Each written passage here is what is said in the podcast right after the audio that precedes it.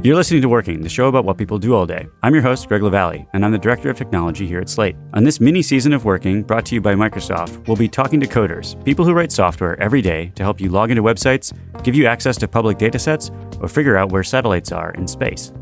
For this episode of Working, I talked to Omar Shehata, who does graphics programming for a company that makes three dimensional maps on the web. It was really interesting talking to Omar and learning how he views coding as a tool for self expression.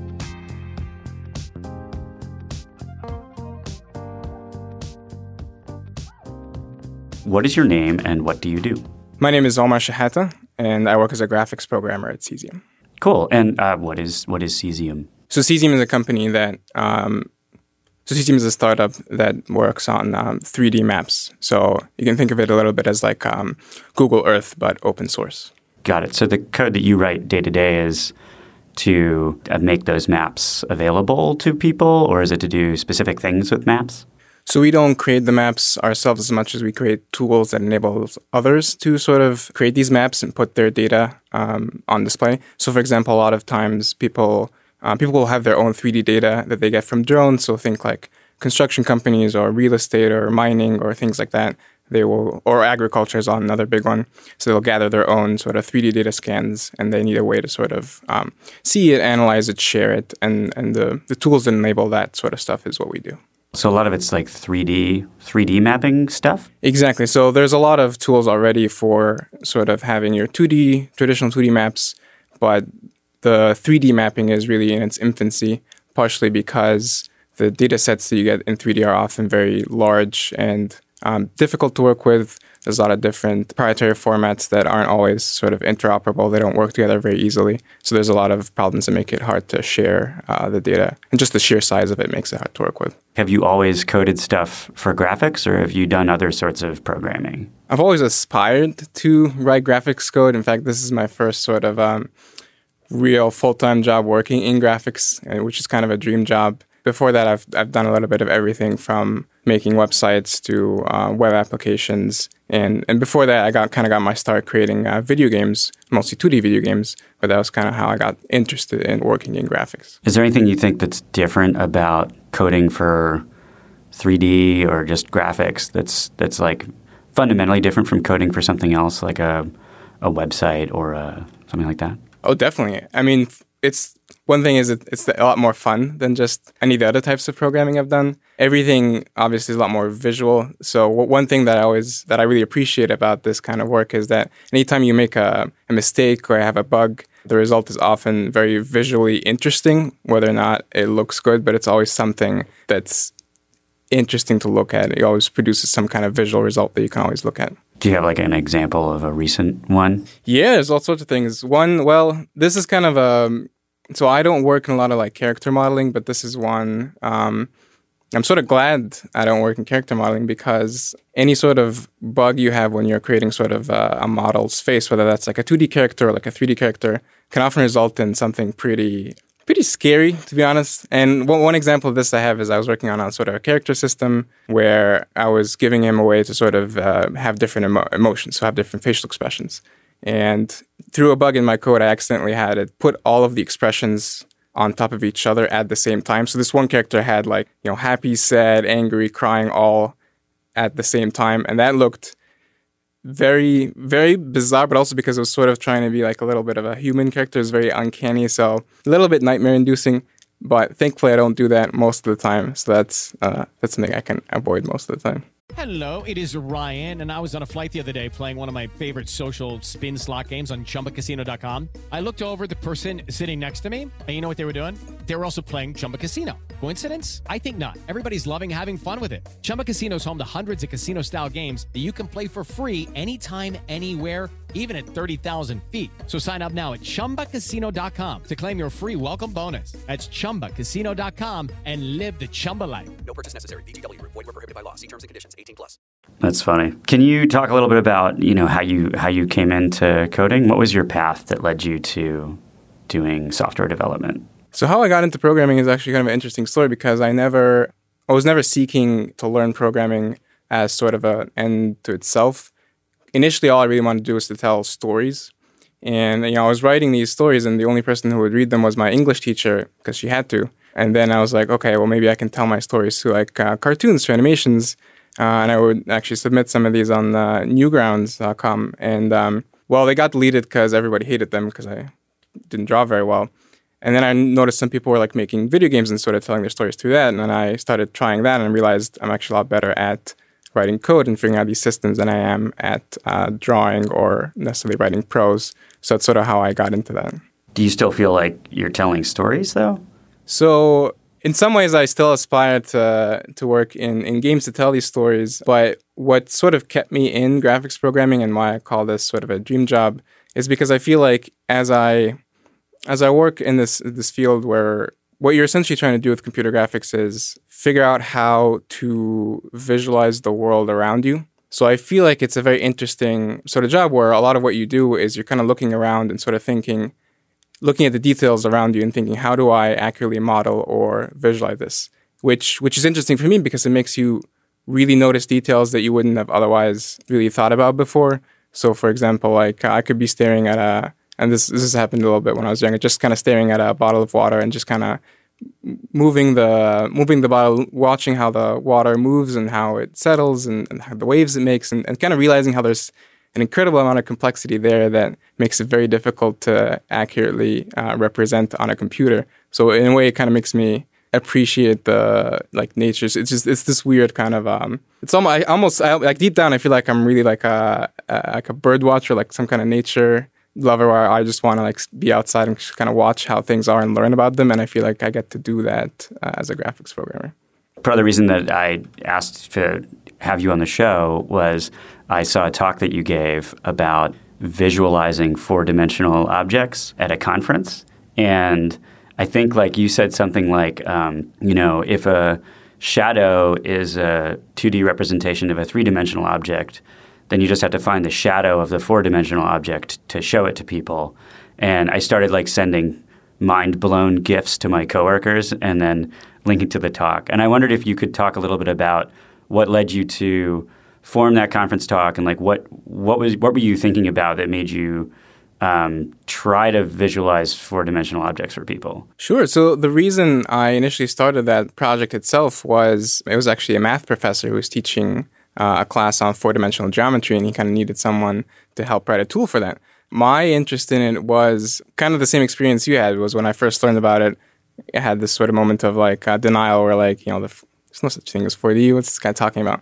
And then sort of learning a bit more about how not only could you represent that, but you could sort of attempt to see it.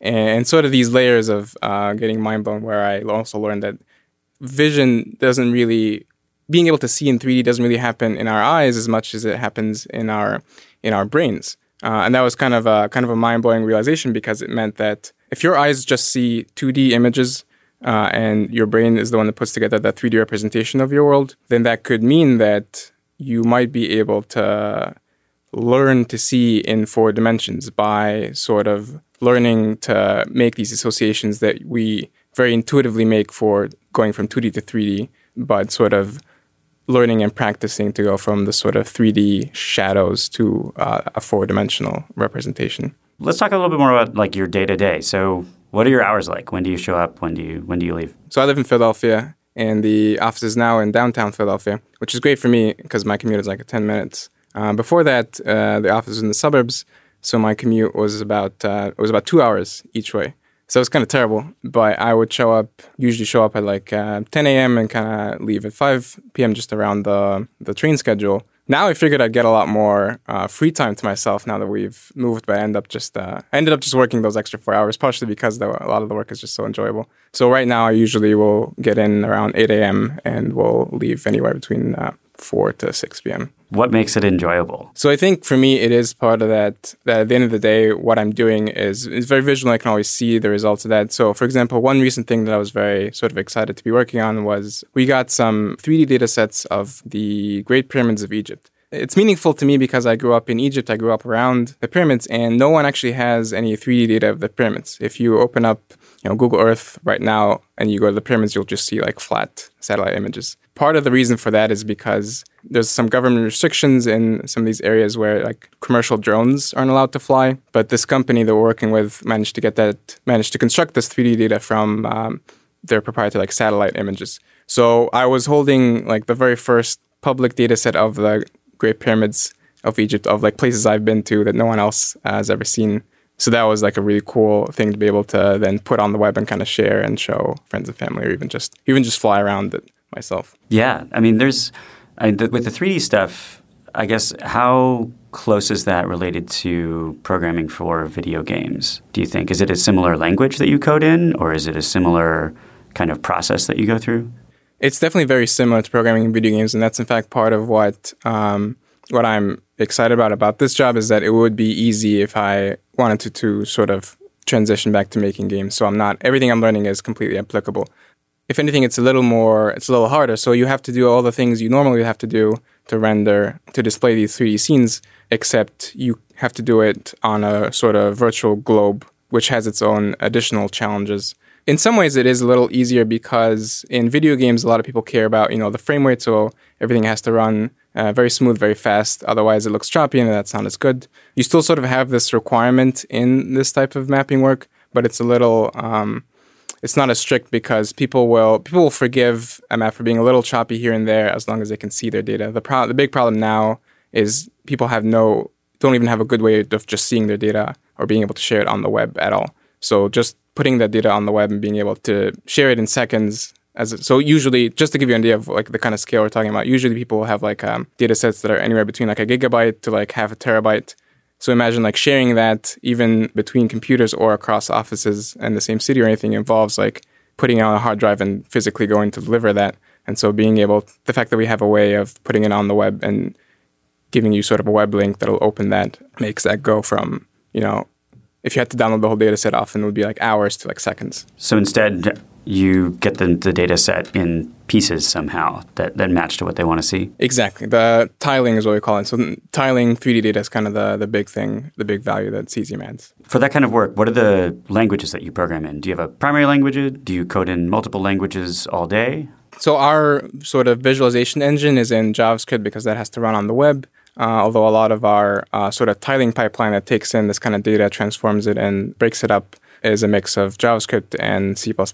And sometimes I have to do some sort of data transformations in Python. So that's uh, so for me, it's also kind of cool in that you get to you get to work on sort of a um, rendering engine on the web in JavaScript, learning about all the you know cutting edge web tools, but also there's a lot of very um, sort of like the stereotypically fundamental computer science problems of you have like a ton of data, you have an algorithm that usually might work fine, but on a very large data set is suddenly suddenly not really feasible. And so, how do you optimize that? So it's, it's kind of almost like a whole spectrum of uh, of engineering. I feel like. Are those the same computer languages that you studied in school? So we had done C++ in school, uh, not so much JavaScript. It had, it had been a little bit. Um, it hadn't grown as big as it is now at the time. A lot of the web tools were still sort of nascent.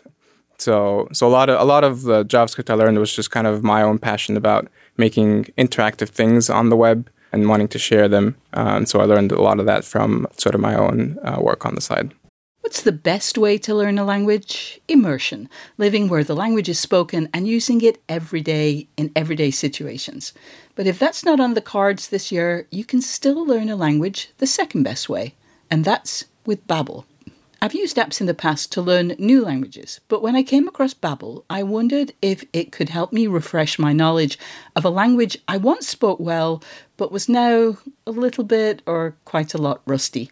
I have to say, I was impressed. The advanced lessons were really useful, tips and idioms that can help with in depth conversations on topics that I can actually imagine chatting about.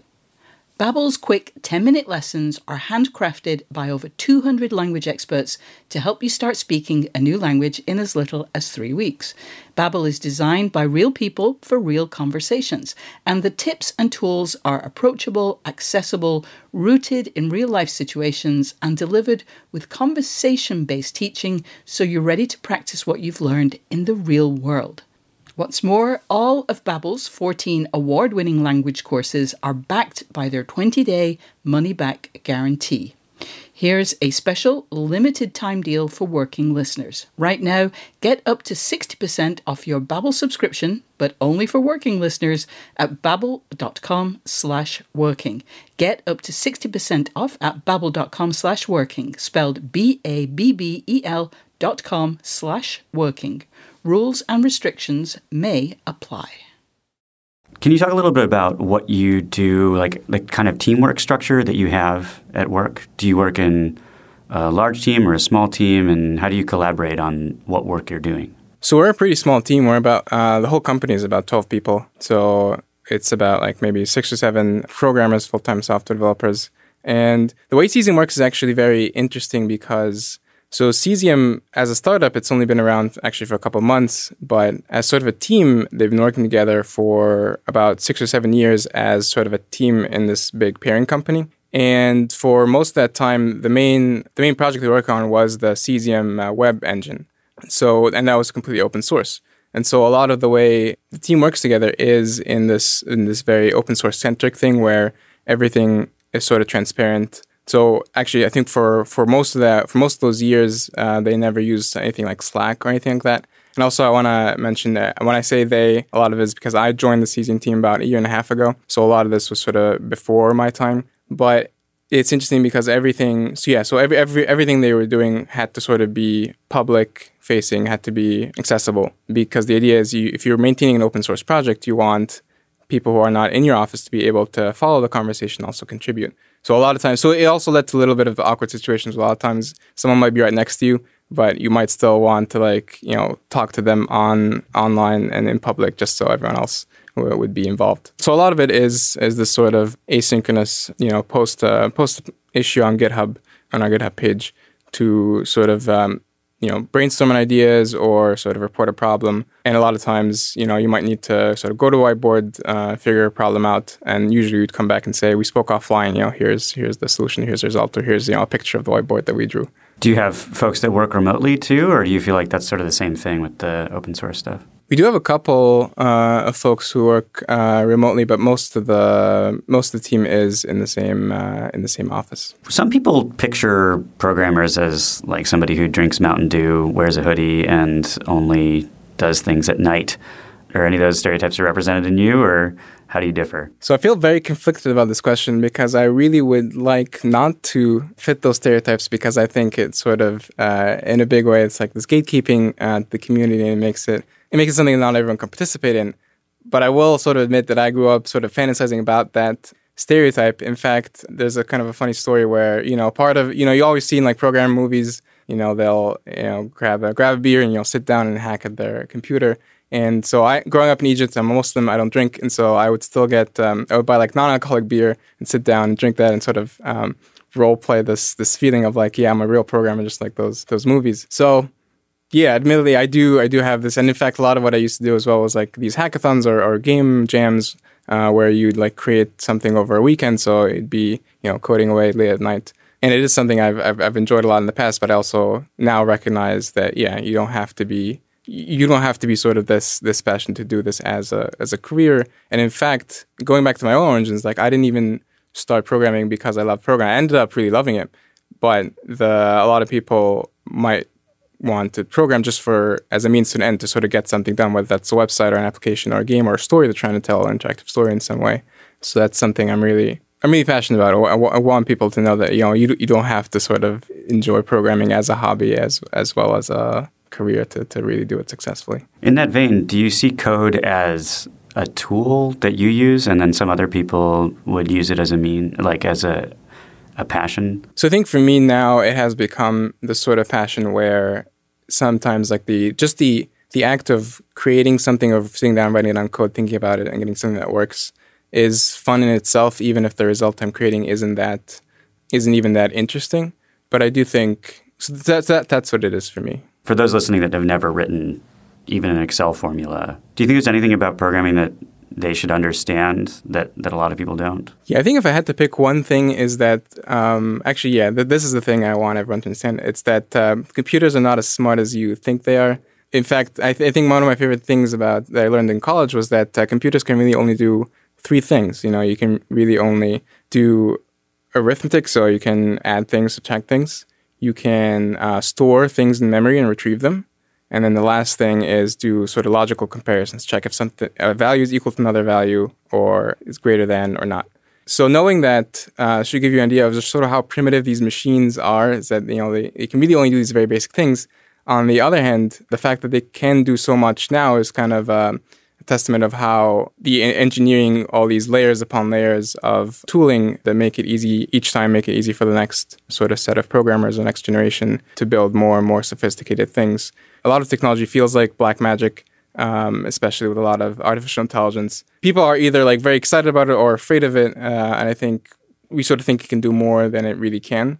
That's something I, am actually very passionate about, and that's why. Um, so I mentioned them. I'm sort of, I, I started out sort of an aspiring writer, and, and that's something I've also been doing kind of on the side, where I, I like to take everyday technology things that we interact with and sort of explain them. So one recent thing I did uh, was uh, write an article about how the JPEG format works. So everyone everyone uses images on their in their day to day life and, and using computers, whether you're taking pictures with your phone, sending them, putting them uh, online. Um, and sort of understanding uh, what goes into the uh, the creation of uh, image format like that, and it, it's actually a lot of very fascinating engineering work just to get and you know the, those cat images you see something worth worth learning about.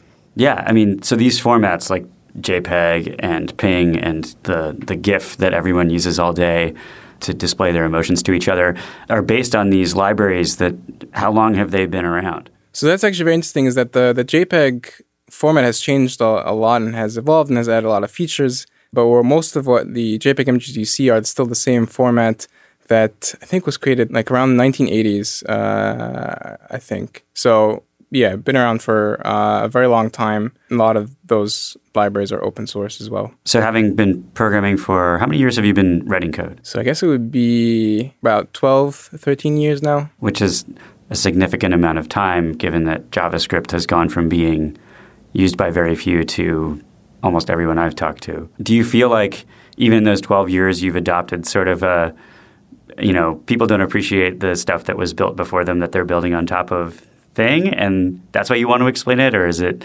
Um, I guess like where does that that feeling that you have to explain it come from? So I think I've I've personally definitely uh, had this uh, sort of taking it for granted. I, th- I think you kind of have to to be able to sort of do your job. In fact, I was just thinking the other day about how uh, a lot of our debugging tools for creating like web applications have changed significantly, and now I'm, uh, now I'm really curious. Like, how did it, how did anyone ever get anything done just five years ago before any of these tools had matured? But really, I think my my sort of motivation for wanting to explain a lot of these things is when talking to people who don't sort of have a career in in software where they there's a lot of I guess either misinformation or sort of um, fear of technology or or like I said sort of attributing um, things um, it can't really do or or having these sort of expectations for it. So I feel like I guess I feel like I, I want everyone to sort of get a chance to sort of see the, the beauty that we have here, sort of the, the, the these great architectural uh, achievements of our time. Because I think there's a lot of there's a lot of beauty and hidden complexity around us um, that we don't really appreciate. And then that's almost in a way, in some way, the same reasons I, I like graphics programming a lot, but but for, but for, for sort of for in a very different angle. And that for me, it's it's it's not even learning about code or technology at all. It's it's learning about like the world, like physics and, and light and perception and vision and uh, uh, how how sort of uh, the the world as uh, creation around us works. Okay, for the lightning round, tabs or spaces? Tabs, definitely. Emoji in code, good idea or bad idea? I now am a convert, so I think they are a good idea. What is your favorite programming language to code in? JavaScript. 80 character column widths, good or bad? Uh, I'm not actually sure what, what you're talking about. It's basically like when does the soft return start? At Oh. 80 characters wide or 120 characters wide? I think wider is better. All right. Favorite code editor? Sublime. Deploying code on Fridays, bad idea or worst idea? I would do it again. Wow. Do you have an opinion on the caps lock key? And if so, what is it? I've never really considered. Uh, I have no. I have no strong feelings about the caps lock key now. When was the last time you updated your personal website? A few days ago, actually, to add my Bang Bang Con talk. Congratulations. That's awesome. Most Thank you. people have never done that after like the first publishing. I, I've Um, redone my, my personal website almost like every year as sort of a who am I tradition, and, and I, I like the latest iteration a lot, and I've been trying to sort of keep it up. Cool. And yeah, we'll link to that uh, that talk from Bang Bang Con in the in the show notes, um, so everybody else can have their minds blown out the back of their heads Thanks. about 4D. Thanks so much, Omar, for coming in. I uh, really appreciate it. Thanks for having me.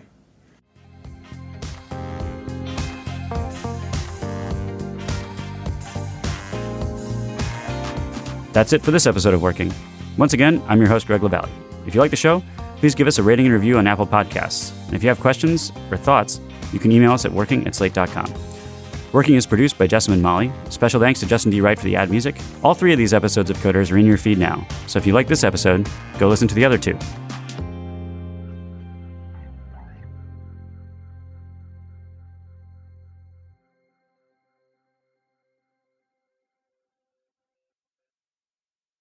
Guys, it is Ryan. I'm not sure if you know this about me, but I'm a bit of a fun fanatic when I can. I like to work, but I like fun too. It's a thing. And now the truth is out there. I can tell you about my favorite place to have fun Chumba Casino. They have hundreds of social casino style games to choose from, with new games released each week. You can play for free anytime, anywhere and each day brings a new chance to collect daily bonuses. So join me in the fun. Sign up now at ChumbaCasino.com. No purchase necessary. Group. Void were prohibited by law. See terms and conditions. 18 plus.